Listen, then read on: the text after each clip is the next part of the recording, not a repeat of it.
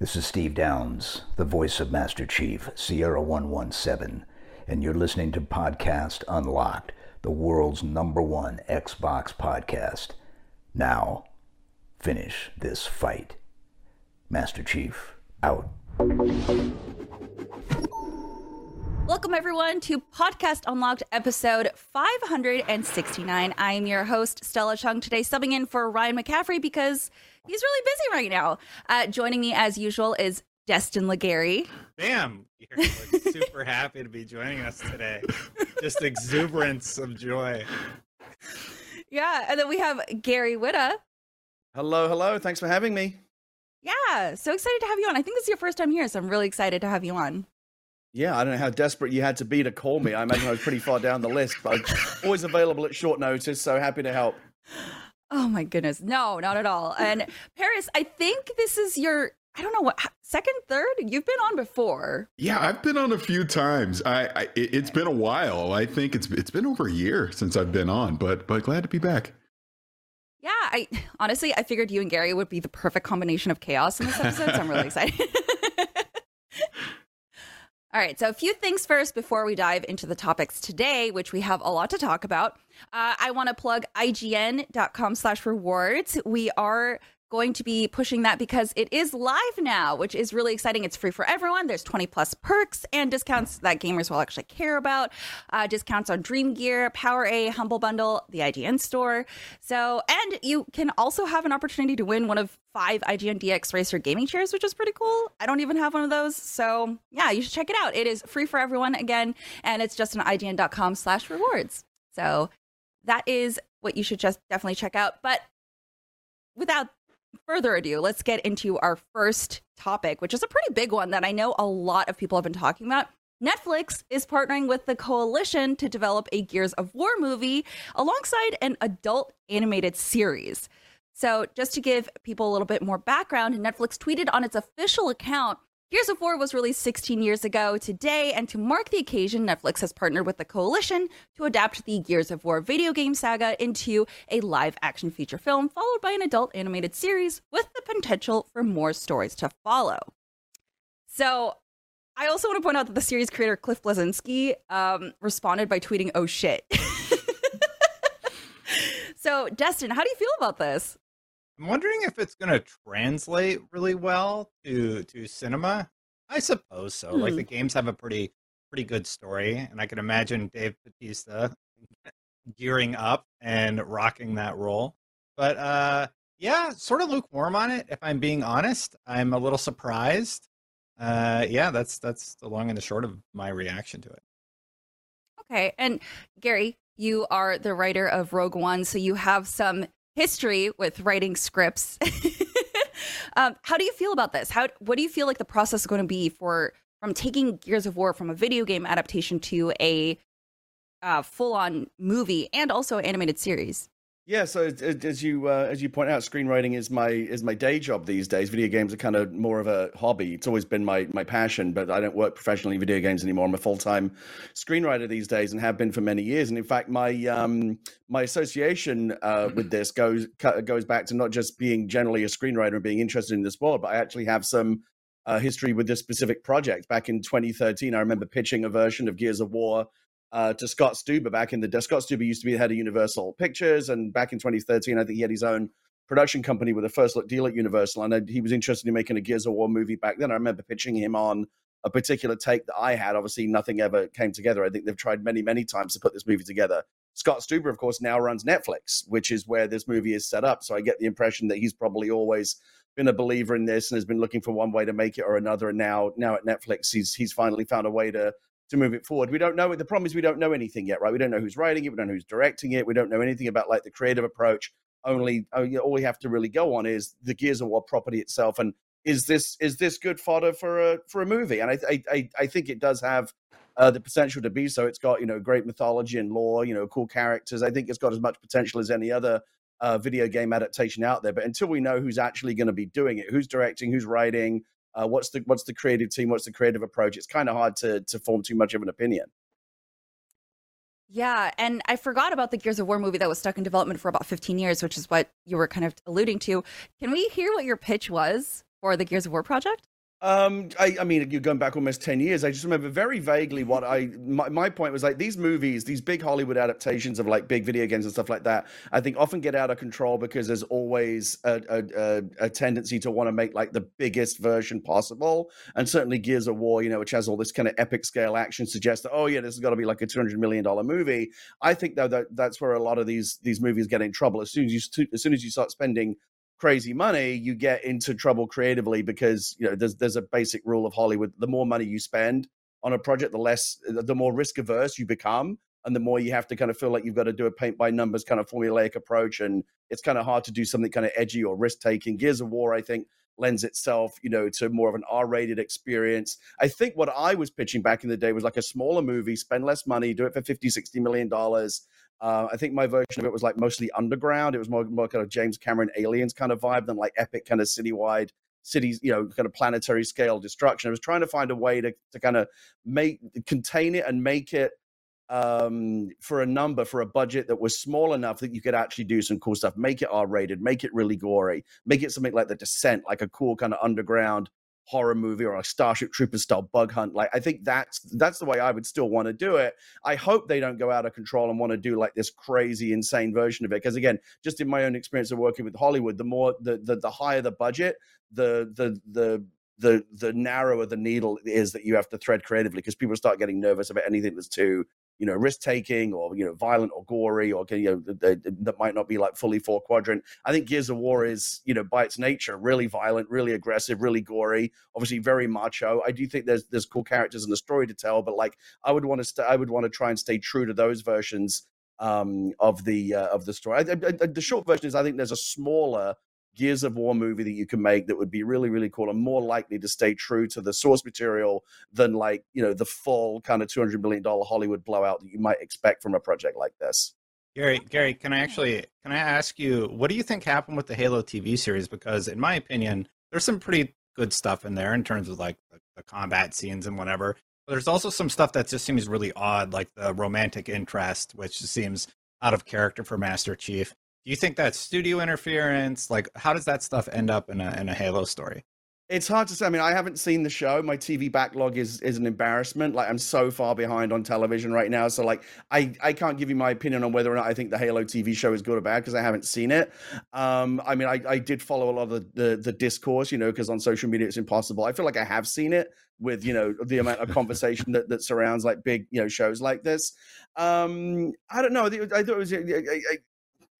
I still feel like like taking the helmet off was was a weird choice. I don't know. I kind of feel like at some point or another it had to come off. I I, I remember I actually pitched on on a different version of a Halo show many many many many years ago, and my argument was like don't center it around Master Chief because it's really really hard to build a show around a character that is essentially is kind of a cipher. I don't think there's much of a character there in Master Chief, to be quite honest with you and I worked on Halo. I was a story consultant on on um, Halo Five, and so I, and I remember a lot of my conversations was like, I just don't think Master Chief is the most interesting character because he's stuck behind a mask. He can't emote. There's very little. There's very little you can do with him. Like even in the Mandalorian and you know other things where the characters typically wear a helmet or their face is obscured, the helmet you know almost immediately comes off. And with Halo, they, they didn't wait around at all. It was like, let's just let's just get to it.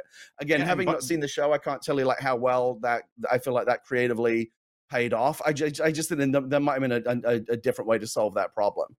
Yeah, Bungie's design intentions for Chief was to be a cipher, so you're right on the money there.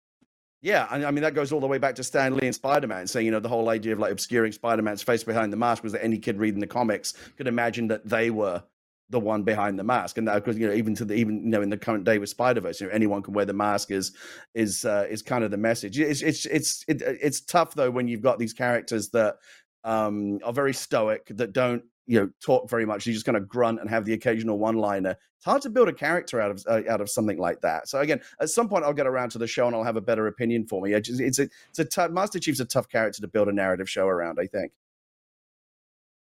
Yeah, I think especially when you have all these games that did build his character, and then you open up a different cinematic universe for him. But uh, Paris, how do you feel about Gears of War coming to Netflix? Like Netflix specifically? I'm I'm more excited for the animated series because I think there's a lot more potential there. Kind of what Gary was alluding to before, just with Hollywood budgets and, and, live action, just typically getting out of control. And obviously, the conversation that we just brought in with Halo gives me a little little pause on that as well. But I think the animated series is the one where I feel like they'll have more creative freedom to really dive into what make makes Gears of War Gears of War, right? Not not to mention um, there's that opportunity of bringing back a lot of the uh, the voice cast. I mean, even more specifically, John DiMaggio could come back and, and voice Marcus Phoenix. Um, on the live action side, I mean, you know, everyone's saying Dave Batista. It just seems like that would just be a logical person to put in as, as Marcus. My thing overall, no matter what they do with the the actual standalone live action movie or the animated series, I think a lot of people forget the original Gears of War was more of a horror game than anything right? It was kind of this this near future on another planet but it kind of leaned into more of the horror elements and i actually thought that's kind of where they were going um, when when we got to gears 4 but they obviously went back to to the model that we we've seen with you know that they started with gears 2 and 3 and beyond that. So i would like to see them do more of a, a horror type series kind of have the locusts as more of these they're always a threat. They're someone that you're always afraid of. And then here comes the cogs coming in to, to save the day, but make it more of, like I said, a horror type of game or a horror type of series, I should say, versus, uh, you know, what we've seen with, with, with the games over the last decade or so. Paris, as a, as a Destiny fan, I have to ask, are you more interested in seeing whatever they do with Destiny or more interested in seeing what they do with Gears? I'm more interested with Destiny. Yeah. because I'm just, I'm just, a bigger fan of yeah. Destiny at, at, this point. But I, I, I, enjoy Gears. I enjoy the Gears series. I, I think five left it off in a good place. I think where they did with Hive Busters, which I think is very underrated. I don't think enough people have played Hive Busters. I kind of like that format the coalition was going with it. So even if they go that direction, you know, with with the animated series or or the um, or the live action, I think I'd be okay with it. You think we'll get this before Gear 6, Destin? Oh, no. I don't think so. Well, oh. Coalition is working on something new. They worked on the Matrix thing. They're constantly developing their technology.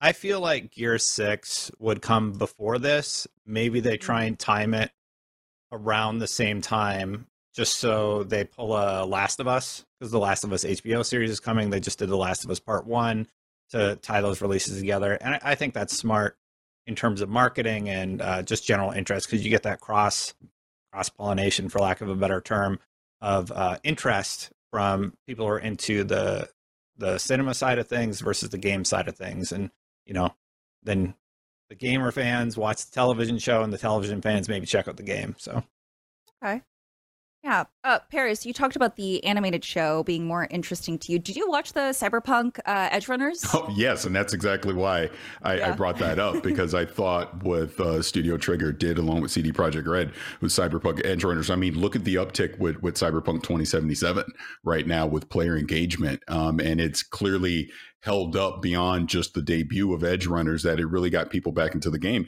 So, actually, going into Destin's point, I think I think what would would make sense is they they probably do that live action movie, have that come out around the same time as whatever Gear Six is going to be, and then after Gear Six comes out, that's when you lean into the animated series to kind of keep keep the engagement going, and you're going to bring in that television audience to come in to play the game, and vice versa. So so so yeah, that's Edge Runners is absolutely why I'm I'm more excited about the animated series because again, I thought they were able to do more than you would ever see in a live action cyberpunk movie or series or whatever the case because animation just allows you know you have complete creative freedom and your imagination can go wild in what you can do yeah i loved edge runners and it it actually did bring me back to cyberpunk so i was part of that wave that came back uh, but also i want to point out castlevania had a really good adaptation yes. to mm-hmm. story too which was incredible i just recently watched it and i don't know what took me so long but it is so good and the original castlevania didn't really have that much story either so um Gary, how would you write the animated series if you could? I, I keep going back to your like your writing skills, but I mean, it's it. I mean, it's it's it's a good question. I think you know. I was just thinking as you guys were talking about how it's it's. I don't know if it's if if there's any kind of uh, causation here at all, but it is interesting how some of the more um, successful or, or well received uh, video game adaptations of recent years have been animated, right? You just you just mentioned uh, Castlevania. Um, we were also just talking about you know Cyberpunk Edgerunners, which was very well received, and of course you know League of Legends Arcane was tremendously well received as well. And all and all three of those shows are at Netflix, so Netflix may be um, maybe looking at animated as as the way to go with a lot of these. You know, depending on the style of animation, sometimes it's cheaper than live action. So it goes back to that point about you know keeping things um, you know, keeping the budget under control so you don't you don't start to feel too you know too queasy about the choices you're making uh, creatively. Um, it, it, it really depends. I don't think I haven't you know I've written for live action and and for animation, and there are some differences. I don't think it necessarily um, uh, changes the, the the, the overall creative approach. I I go back to my all time favorite part of the Gears of War franchise, which is that level in Gears of War Two, where you're inside the guts of the giant alien and you have to kind of cut chainsaw your way out from the inside, cutting through all the the giant alien intestines and stuff like that. Something like that just kind of seems like it might be like if you want to do like really really crazy stuff like that, might be better suited for animation. Uh, than live action. I just think your suspension of disbelief is a, goes a little bit farther out um, when you're dealing with um, animation. So there, there might be a better opportunity there. Clearly, they're going to try both, and it remains to be seen if they're two separate projects or if the idea is that the live action show is going to is going to kind of serve as almost like a, a, a kind of a pilot episode or, or a feature length pilot episode for what is then the the animated series. I'm not sure. Again, it's too soon to know what their plans are, but I think you know they're they're, they're going to try a bit of both. Um, but I think if I had to make a guess, like where, like where is the, the better opportunity? Again, just based on what we've this, we've seen the success that Netflix has had lately with Castlevania, with Cyberpunk, um, and with Arcane. Um, you know, historically, that would suggest that the better opportunity might be in animation. Yeah, and uh, you mentioned animation styles, and I'm thinking I don't know what style I would want it in because we got the anime style for both Castlevania and Edge Runners, and I was I was like, well, you know, something like the uh, Love, Death, and Robots style, where it's different each time, would be kind of cool. But I know that would be a lot more work. But it would be really cool to see different artists take on the world of Gears. So I don't know. I, I think it'd be very fun to ponder. Um, I don't know, Paris. What what animation style would you prefer? Oh, that's a great question. I mean, I hate to say it. I almost feel it's cliche that I'm saying it right now, but I I really like the, the studio trigger style that that we just saw with Edgerunners. I, w- I would I would like to see some, something like that, but but I think Castlevania style works as well. Yeah, you're able to get pretty gory with those too. Yeah. I mean, Edge Runners was really gory. Yeah. okay. I, I, I, I, I, just to kind of touch on that one last time. It's. Uh, I don't think anime is appropriate because I just I just don't think there's anything like in the Gears of War DNA that suggests that kind of you know creative or um, aesthetic influence. I think they're probably going to go to going to go and try and do something like a little more high end. I don't, but I don't think it's. I also don't think it's going to be just like you know a two hour you know or, or, an animated show that just looks like all the Gears of War cinematics. You know, kind of high end photorealistic Blender animation. I don't think it's going to be that either. The reason why I, I mentioned Arcane a couple of times and I come back to it is I where I think they did really really well is it was obviously high end animation, but they also gave it its own unique style. Like you look at that arcane, the, the character design and the mm. animation, it's it's beautiful, it's high end, it's cinema quality, but it's also clearly their own thing. Like it's not Pixar or Disney or some other style that they're borrowing. They came up with their own unique aesthetic, and I'd like to see Gears if they're going to do this animated show come up with come up with a style that is uniquely theirs. Well, but I, I, I do almost wonder. I apologize, Destin, but I do almost wonder could the more like like making these characters larger than life right? You know the the cog. So you kind of overemphasize that they're these big hulking muscular dudes out there that are taking on the locust.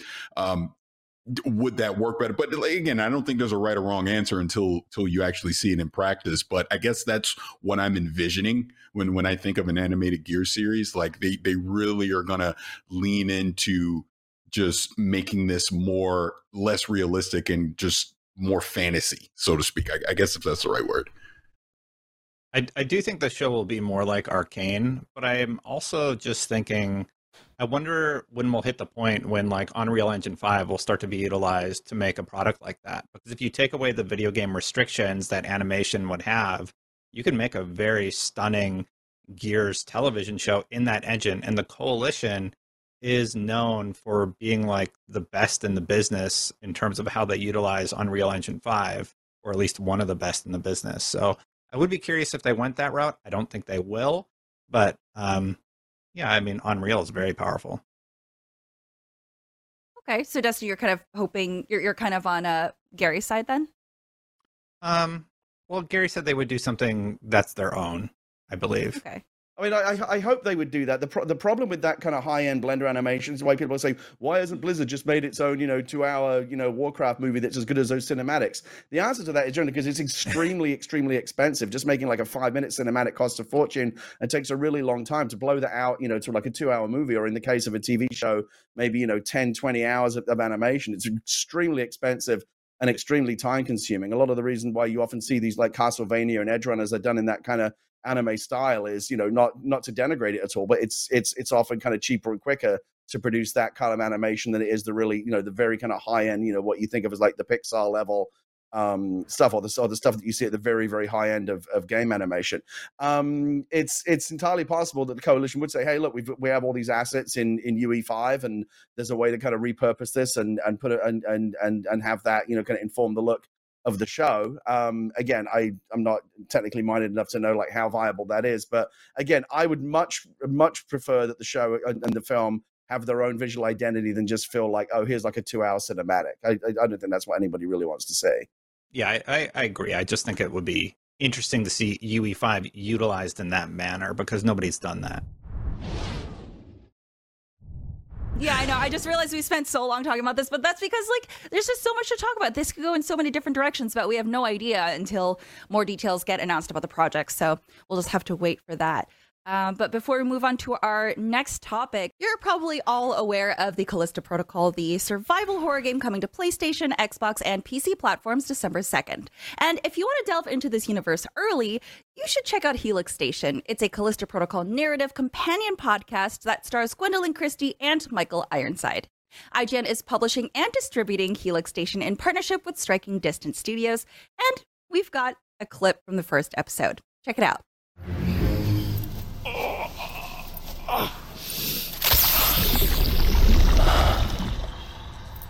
Yeah, you know, you're right. You probably would get off on some technicality, wouldn't you? Percy, just slap the cuffs on him and get out of there. Sorry, Kane. Bad connection down here, catching a little interference. Percy, don't even think about it. Gotta go.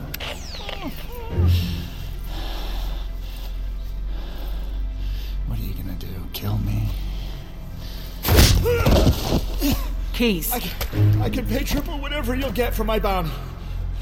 Why don't we talk it through over a warm meal? I'm not hungry. They are. No. No, no, please. Please, please, don't. Please don't. Wake up. It's dinner time. Don't, I'll go. Take me. Take me in, please. Listen to me, bitch! Some doors should never be opened. Please! And some doors should never be closed. You're right. They do look happy to see you. No! Oh, no! Please! Get away from me! Get away from me!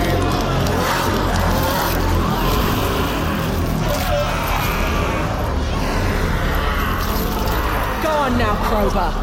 Smile for the camera, you goddamn pig!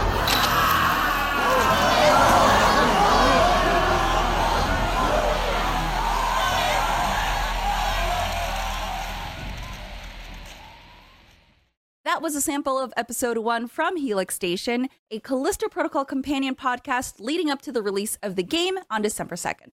The first two episodes of Helix Station are available now, and you can find it wherever you find your podcasts. So, for the second uh, topic, I actually want to skip ahead to you. Um, the Halo Infinite Winter update. I know, Destin you touched on uh, whether or not Paris was more interested in Destiny or Halo, but you know, it's fine. We're going to talk about Halo now.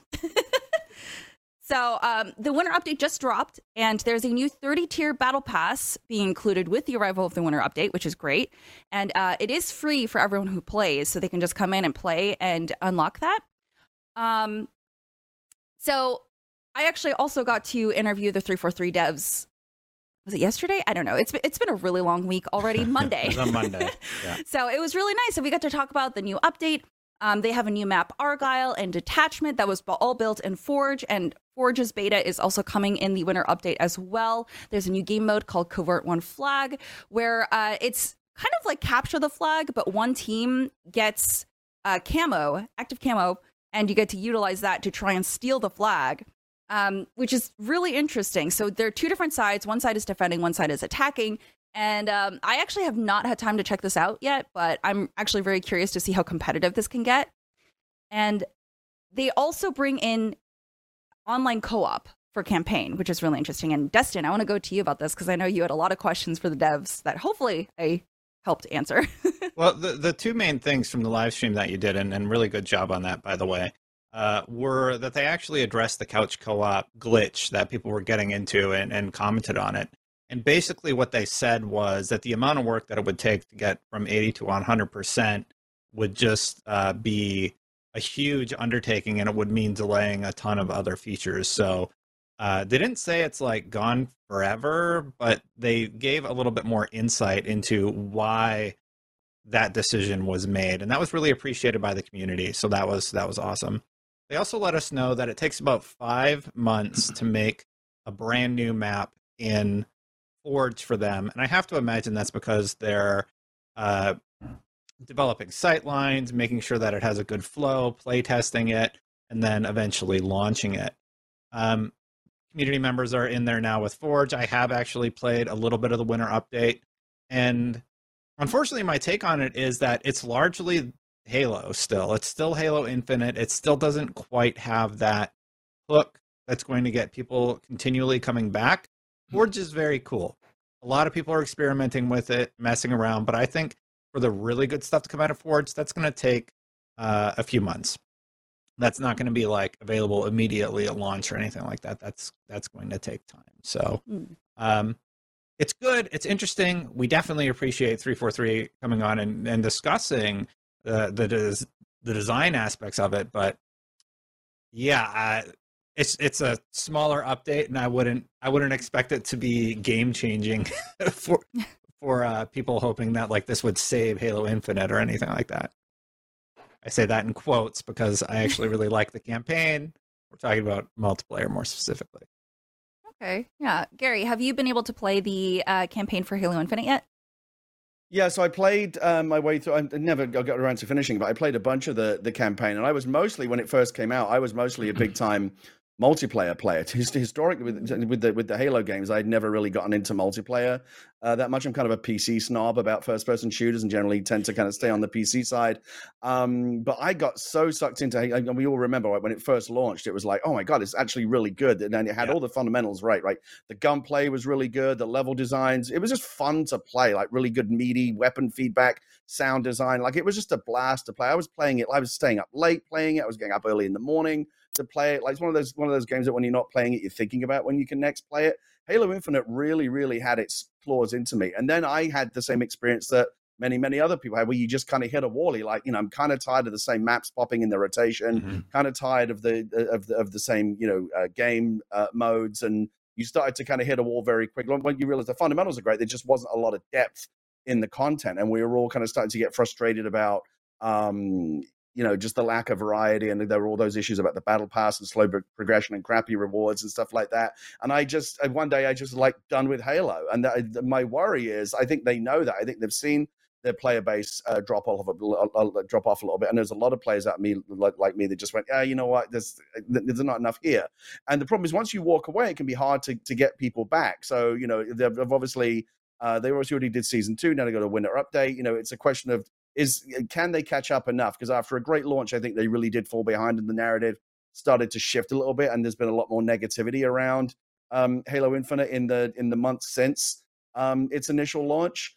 And I think I, I, do I actually disagree with Destin a little bit. I think if anything is going to save it, I think it is going to be Forge.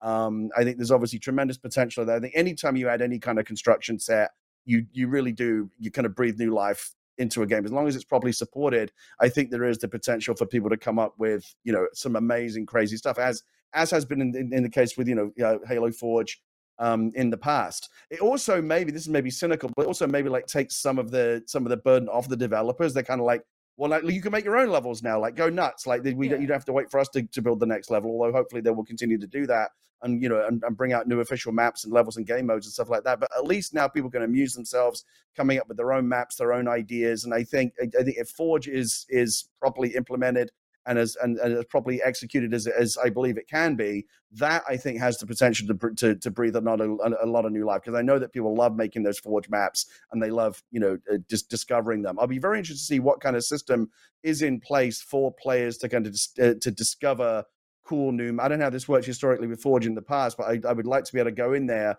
and see what's trending, see what people are playing. You know, to get I- I- things are getting upvoted or downvoted. Like, what are the popular maps? What are the hot maps? Like, what you know, what's worth my time and attention? I don't want to just have to go through a massive library because you know what it's like. The, truth is, when the community creates content, most of it is trash. That's just the Mhm. reality. Like, they're just it's just bad. And I think it does actually demonstrate how how difficult it is to make a good level when you let anyone drift. Well, you try. It's actually really hard to make a good level that's well balanced and fun to play and has a lot of longevity. But the cream will always float to the top, right? There will be some really great ideas out there that the, even the official developers might not have thought of. The question is, how well can 343 curate that, make sure that those that those really um, intriguing and, and interesting ideas are visible, and and and we're seeing the best that that you know when people make really cool stuff with Forge, I want to make sure that other players can discover it.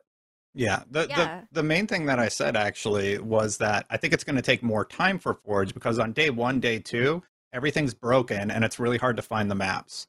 So like those, it's Forge beta right now, and those things need to be addressed before Forge can really take off in the way that you imagine it would, Gary. And like part of the reason I loved Halo Three so much was because of how they handled the the Forge systems then.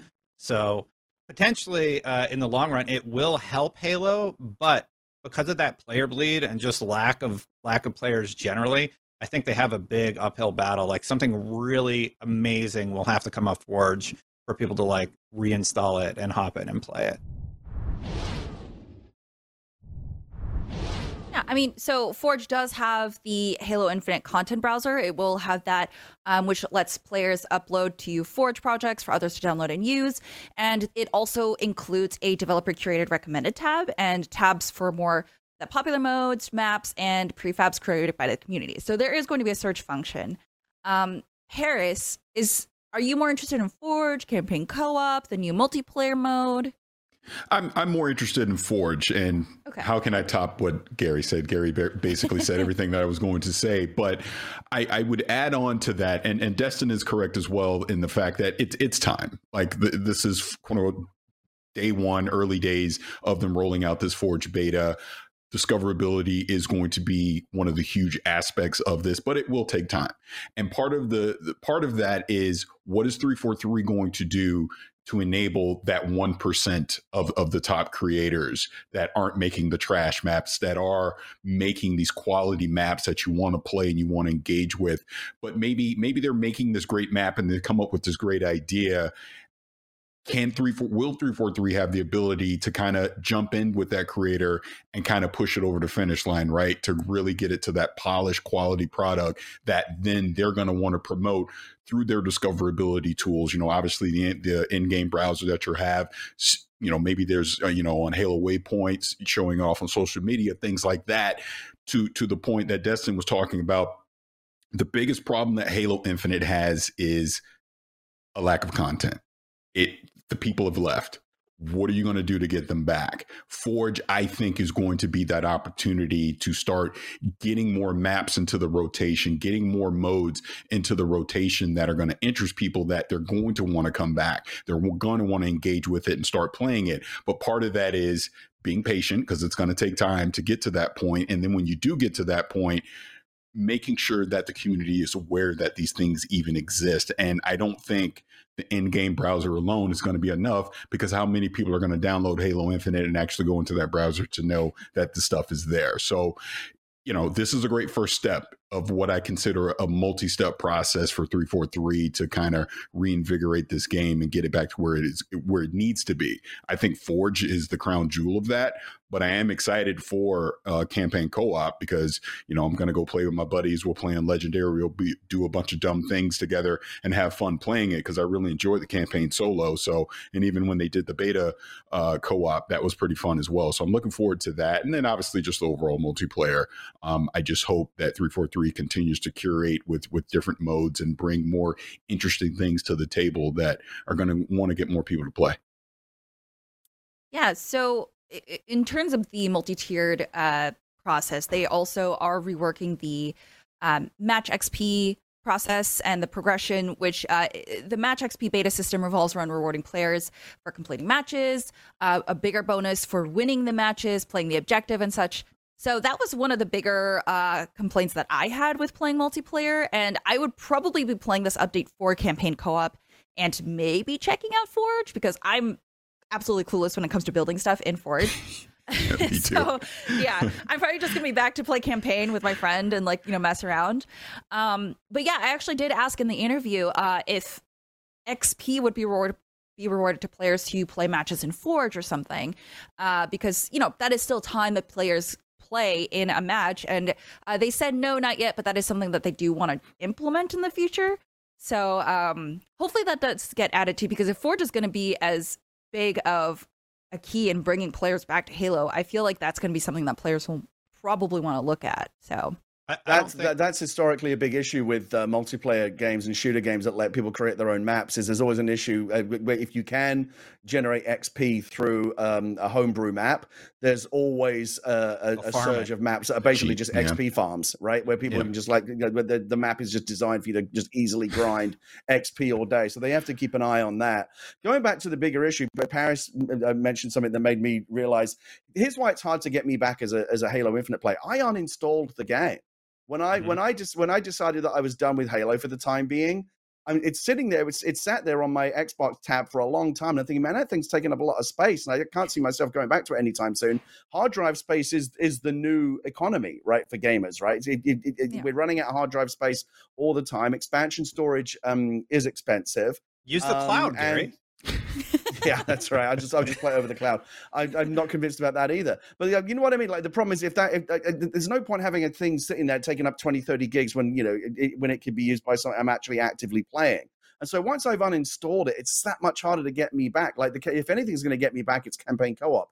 As I mentioned before, I never finished the original campaign. Mm. But like even mediocre games are so much fun when in, in co-op mode. Like co-op is such a fun multiplayer. It's a fun multiplier. And so if anything's going to get me back, it might be that. But like again, like even though, even if I'm hearing great things about Forge and oh no, you know Halo Infinite's good again now, like you should get back into it. I'm like, oh, I don't know. Reinstalling it's kind of a big hassle. Yeah, I, I don't know. Like the, the and also the longer you spend away from a game, this is the problem that they have is like the, the disenfranchised player base that are at least still playing. I think it's easy to win them back over because they'll log in tomorrow and go, oh, there's a bunch of cool stuff here now. Getting people like me to come back when I feel like I've walked away and uh, the, the game's kind of in the rear view and there's always something new. You know, especially this time, the holiday season. There's I my the, there's so many other games that I want to get to. Convincing me and every, and everything is an opportunity cost, right? Time that I spend playing a game is time that I'm not spending playing 20 other games that could be more worthy of my time. It's it's going to be a battle, I think, to get a lot to, to to get a lot of players to come back. But all they can do is what they are doing, right? Which is working as hard as they can to solve the issues which, which they have. Is it not enough content, not enough variety? And Yeah. And yeah, I think it'll take a while. If you look on Steam charts, like there's definitely a, a large spike. It's one data point, but there is interest in the winter update. There is interest in Forge, and to sort of jump off what Paris said and what Gary's alluding to here, they need something bigger than Forge beta and campaign co-op to get people to reinstall that game. They need that campaign DLC that they've talked about, which I imagine is going to be winter 2023. So if this is the first thing that they're doing, the next updates cannot be a bunch of bare bones updates all the way through 2023. It ha- they have to be substantial substantial in order to keep that player base that they have now playing throughout the year.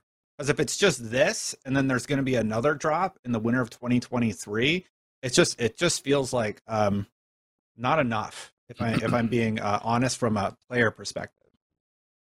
Yeah, I agree, and I and I also kind of feel like money should be no object in terms of whatever resources they have to. Paris and I have talked about this a lot uh, on our other Xbox show, the uh, the kind of funny Xcast, where you know we both talked about how like Xbox uh, uh, Halo is like too big to fail, right? Like it is their mm-hmm. absolute number one. It's their Mario, right? It is. It, it's it's you know, Master Chief was on was on the Series Xbox um, on the packaging for a reason because that, that is the one character, the one universe that you associate with with Xbox more than any other. It, it launched the, the Xbox, and 20 years later, it's still considered the number one thing. So it is too big to fail. I think they made the right uh, choice um, in delaying it back when they did. It still has been an issue for them. They still didn't have enough content ready, and they and they've been paying the price for that ever since. It just it feels like that initial honeymoon period when when they first dropped that multiplayer and everyone was in love with it and all the headlines were, oh my god, Halo Infinite has like done what is so hard for other shooters to do. I remember like 2042 and all these other shooters that were kind of falling on their face. Like Halo was was supreme. People were absolutely loving it, but that feels like forever ago. Well, Since it's then, a year, it's, just, it's, a year ago next week. Yeah, like the yeah. the, wor- the worm has turned big time, and a year is a really long time in video mm-hmm. games.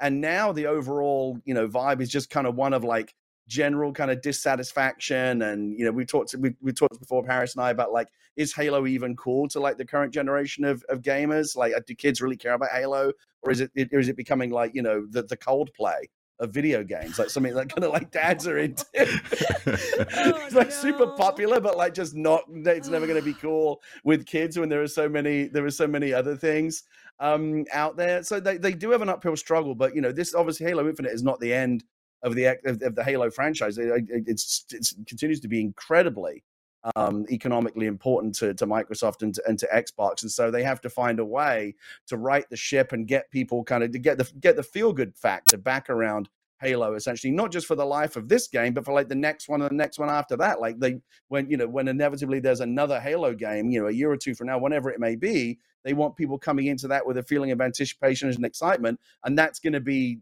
harder to do if there's still a bit of a bad taste in people's mouths lingering, you know, over the fact that Halo Infinite did not have the long tail that gamers hoped it would have. Their trail their trailers for their updates also became a meme because like the first five of them were just people running at each other shooting guns. and and people were like, Okay, yeah, we get it. yeah. like you have guns in multiplayer. Uh it is nice that there is something substantial here. Um uh for people like me that still have the game installed and still play once in a while. I have another few things to chase on the battle pass, but yeah, they they need that hook for everybody else. But I, I, think Destin, that's kind of been the frustrating thing, and it is crazy to think next week it, will be a year since the multiplayer came out. But um, I think that's kind of been my frustration that we've talked about on on our show. When you play it, it's fun. Yeah. Like I was playing last night, it's fun. I have fun, but there's not enough there to keep you wanting to consistently come back and keep playing. I mean, you know, like even this uh, free battle pass that they're giving us for the winter update, we're going to blow through this in no time. Now what? Now we're yeah, going to do now. Do now we have to wait until March, right? Mm-hmm. Until till season three. So hopefully by that time they can get on a, a regular cadence of content to to keep people wanting to come back and play the game.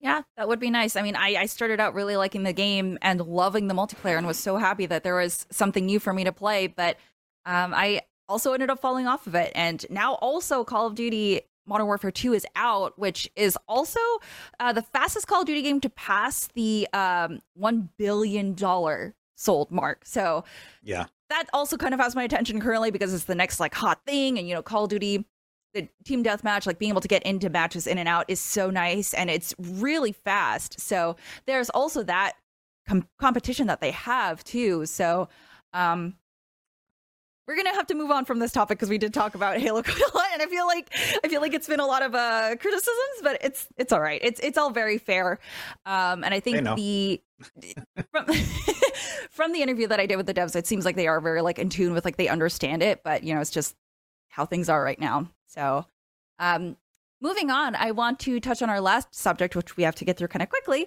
Um, publisher Take Two Interactive has announced another milestone for Grand Theft Auto 5 with 170 million units sold, while Red Dead Redemption has hit the 70 million mark. So, during Take Two's quarterly earnings call, the com- company's investor presentation revealed sales, sales numbers for both series. As a franchise, Grand Theft Auto has sold more than 385 million units, with 170 million of those attributed to GTA 5. So, Uh, Red Dead Redemption sales are up by another 2 million units since the publisher's last earnings call. Uh, the franchise, which includes both Red Dead Redemption 1 and 2, has sold 70 million units worldwide. So these are two of Rockstar's games that have just absolutely soared and in terms of uh, expectations. So, Paris, were you a GTA 5 fan? Red Dead Redemption 2? I don't know if you hold one over the other. Can I say neither? No, I'm kidding. Um, no, more GTA 5. It, it's okay. crazy. I'm pretty sure I've I bought that game like three times across multiple platforms. Okay. But yeah, it's GTA 5. It, that game just it's a game that just keeps going and obviously the online component. Um I tried to get into Red Dead Redemption 2. Mm. It just never 100% clicked for me but obviously I understand the big appeal of it, and it's it's it's Rockstar. So to see those numbers come out of the financial reports, none of that shocked me at all. Matter of fact, even when Grand Theft Auto Six comes out, I, five will still probably be selling. That's just how big of a, a franchise that is. Yeah, that's fair. I think I played Red Dead Redemption, Redemption 2's multiplayer more and really liked it because there's just so much to it. And also they had that time where they released it for free and also $5, yeah. which was really nice. Uh, so yeah, Gary, do you have an attachment to either GTA 5 or Red Dead Redemption 2? Oh, I mean, I'm I'm a GTA person through and through. I go all the way back to the you know the original 2D uh, GTA game before you know GTA 3 kind of revolutionized it and took it into the into into into the third dimension, and you know the re- the rest is history. But I mean, GTA 5 in particular, I mean, those numbers obviously are are insane. I mean, it is a legitimate, you know, pop culture phenomenon, and I think deservedly so. It is a fantastic game. I just went back when the when the most recent uh, next gen versions came out, the Series X and PS5 versions came out, which really was just like a little, a little bit of a remaster. It didn't reinvent anything, but like it had been a long time since I hadn't played it since the 360 version, and I went back and it just reminds me of like what a just what an exquisitely crafted game that is. The characters are so much fun. The story is so much fun. And I talk about this all the time. My favorite games, I think of not in terms of like a, a game that I play, but a place that I go. Like you, you go and you, you immerse yourself in another world. And the, the, there were times over the years, or whether it be anything from like the, the, the 360 version or the PC version that I played for a while, and now that I again been working my way through the campaign again on the Series X. You can just stand like on a street corner in, in Los Santos and just like marvel at like what a what a lived in world this feels like. And i love i mean i uh, some of my longest and most fun play sessions with gta 5 i wasn't even doing story or side quests. I would just do yoga or go play golf or just you know kind of hang out at the park and watch the sunset at the beach. And it was just it's just a beautiful beautiful uh, world to spend time in and just and just so much fun and i even got sucked into the kind of the NoPixel role playing yes. online service for a while which i by the way i think that is the future of gta online, online. if rockstar can embrace what some of the third party mods and, and online role playing uh, servers have demonstrated is possible uh, in los santos i think that that could be the future of, of gta um, online. I love the original Red Dead Redemption, along with Mass Effect 2. It was probably it was my favorite game on the 360. I was so so excited about Red Dead Redemption 2. I, I paid hundred bucks for like the mega platinum bullshit version because I I was so convinced that it was going to be like my next big obsession, and I just could not get into it. I tried so hard. I found it to be just so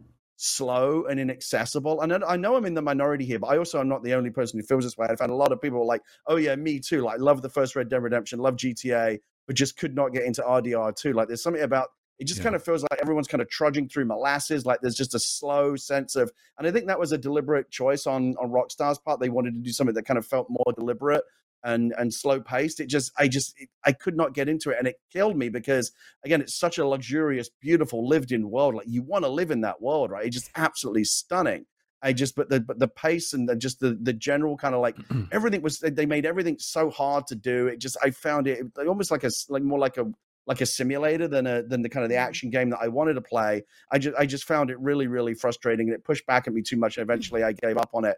But you know, knowing knowing what was possible with with RDR2 and just the level of fidelity that they took that world to, that's one of the reasons why GTA 6 is like by far my most anticipated game. I feel bad for having to cut people off, but we are running out of yeah. time. Um, but yeah, I'm, I'm, really excited for both. I think GTA 6 will be another great uh, release for their franchise. And um, if they do more Red, Red Dead Redemption, I would be happy with that as well. Both of these worlds are just really cool and they're able to create so much within these universes. So I'm very excited to see what they do next. Um, Now, as we wrap up, we like to do this thing where we go around the table and uh, showcase where people can find you so they can go and hang out with you after the podcast. So, Paris, where can people find you?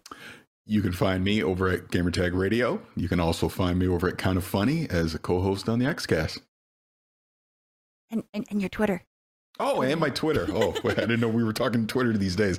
Um, yeah, yeah, Twitter uh, at at vicious six nine six. Um, I'm officially unofficial, official, not official, verified. Yeah, Paris was one of those now. people that was official for like 15 minutes. It's amazing to see.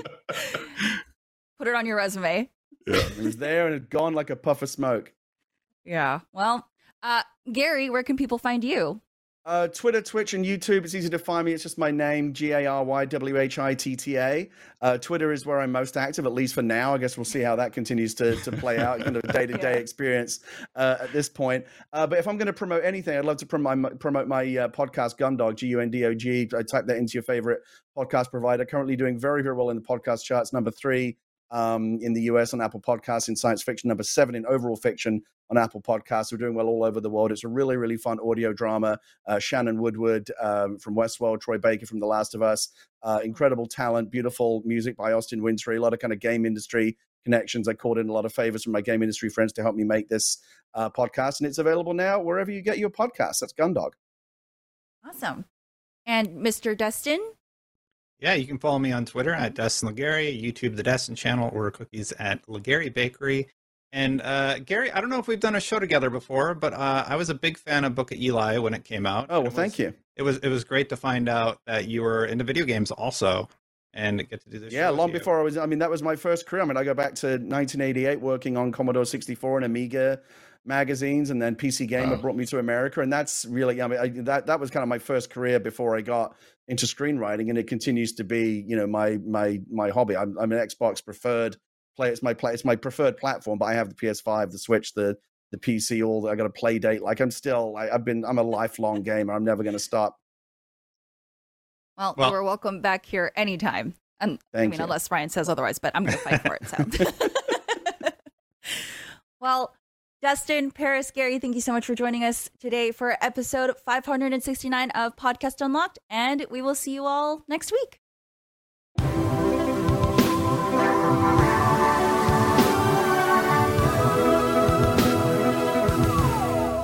External camera 16.